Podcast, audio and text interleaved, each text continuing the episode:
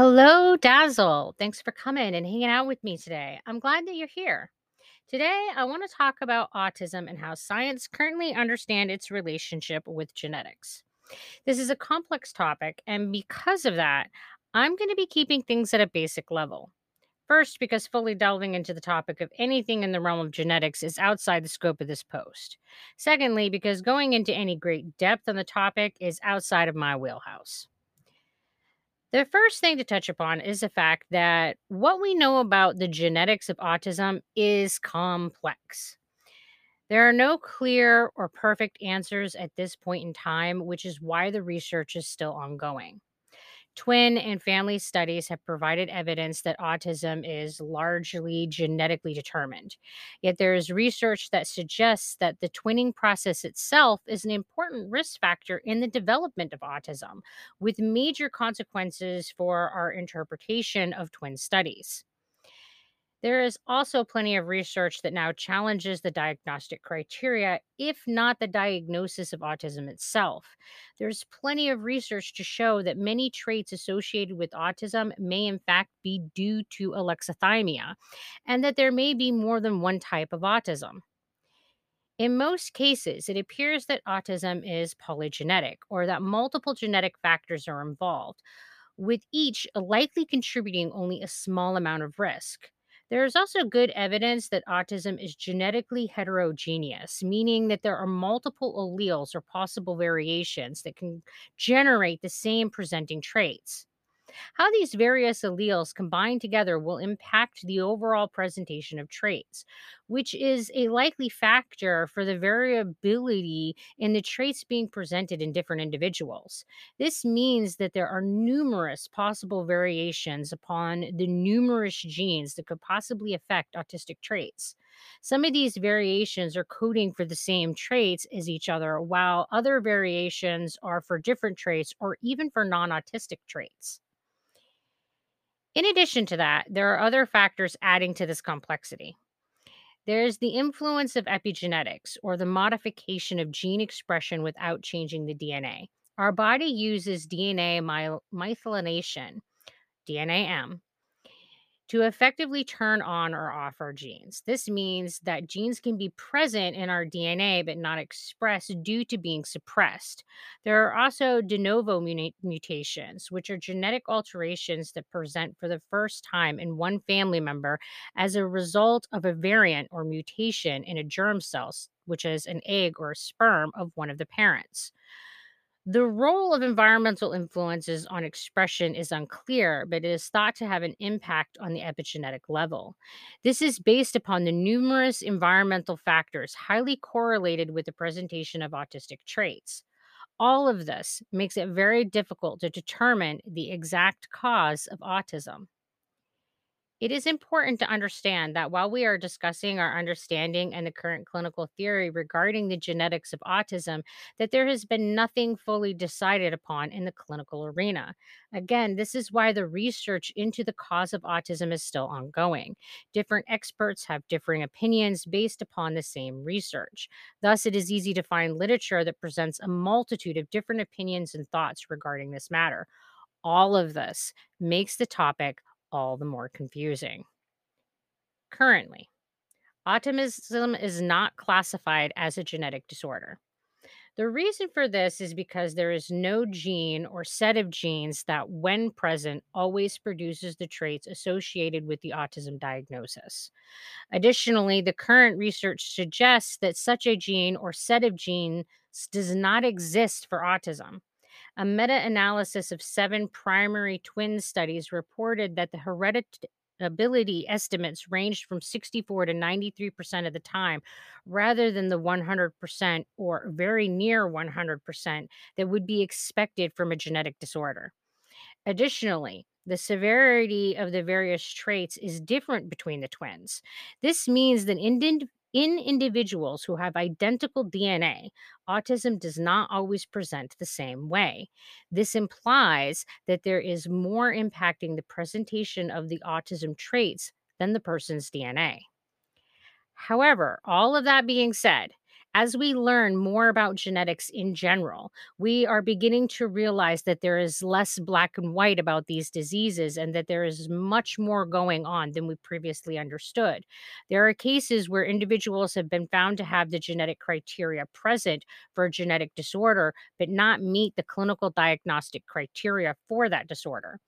A large reason that we've always believed that those who've had the DNA always had the disorder is because we were only performing the DNA sequence on those who were presenting symptoms for the disorder.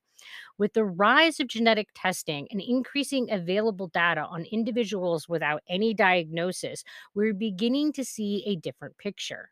In the end, it may mean that there are far fewer diseases that fall under the label of being genetic disorders rather than having a genetic predisposition.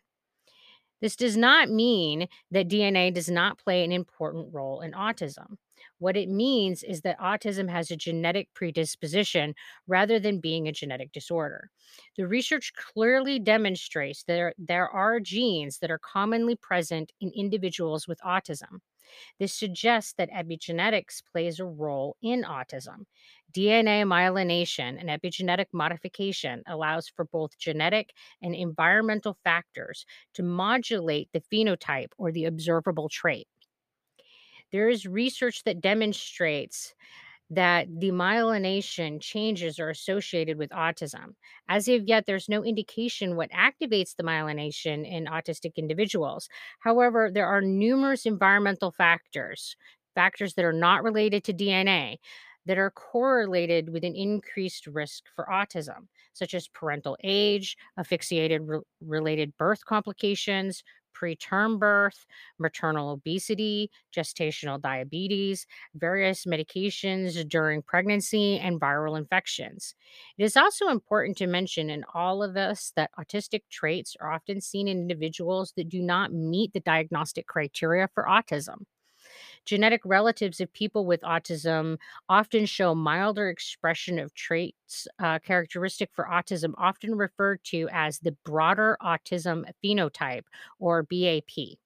This suggests that there is a cumulative nature to autism rather than an all or nothing factor, meaning that a person can have autistic traits and, if mild, they can function within society without dysfunction, distress, or danger.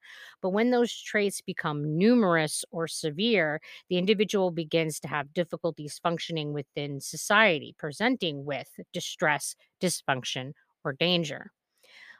While many object to autism being included within the DSM 5, the preceding information goes a long way to explain why it has found its way included amongst the mental disorders. Like every other disorder within the within the DSM 5, the research for autism suggests that there's a genetic predisposition with significant environmental factors determining the presentation of the disorder. While autism is also classified as a developmental disorder, this doesn't change the fact that it is more similar to the other disorders of the DSM 5 than not. There are many that focus upon the idea that they are born with autism, while those with the depression or anxiety develop that later in their lives. And yes, the research suggests that individuals are either born with autism or develop autism while very young. As of yet, we cannot rule out developing autism while an infant or toddler.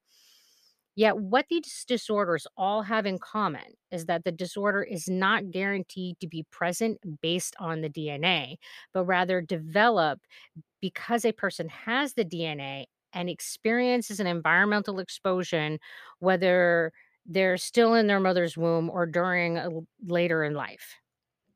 The other thing that autism has in common with the other disorders within the DSM 5 is that the autism traits are found within the family members of those with autism despite not meeting diagnostic criteria.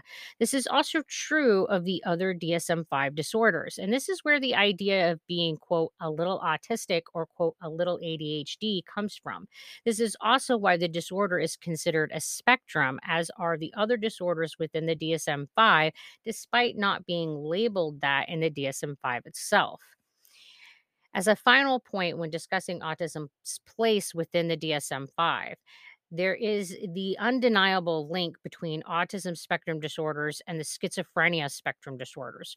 Research suggests that 30% of those with autism also present with schizophrenic symptoms, including psychosis. This is much higher than the general population, where there's only about a half a percent of people with schizophrenic symptoms. Efforts have been made to characterize the pattern of cognitive function in both disorders, and similarities have become apparent, such as deficits in abstract reasoning and the more complex aspects of memory and language. However, it is difficult to determine how much of this is due to the historical connections of the two disorders and the interconnected language used to describe them. Well, that's about it for my rambling today. Thanks for coming and spending some time with me. If you like the post, consider giving us some support. It really does help. And until we talk again, you guys be sure to take care of yourselves. Bye.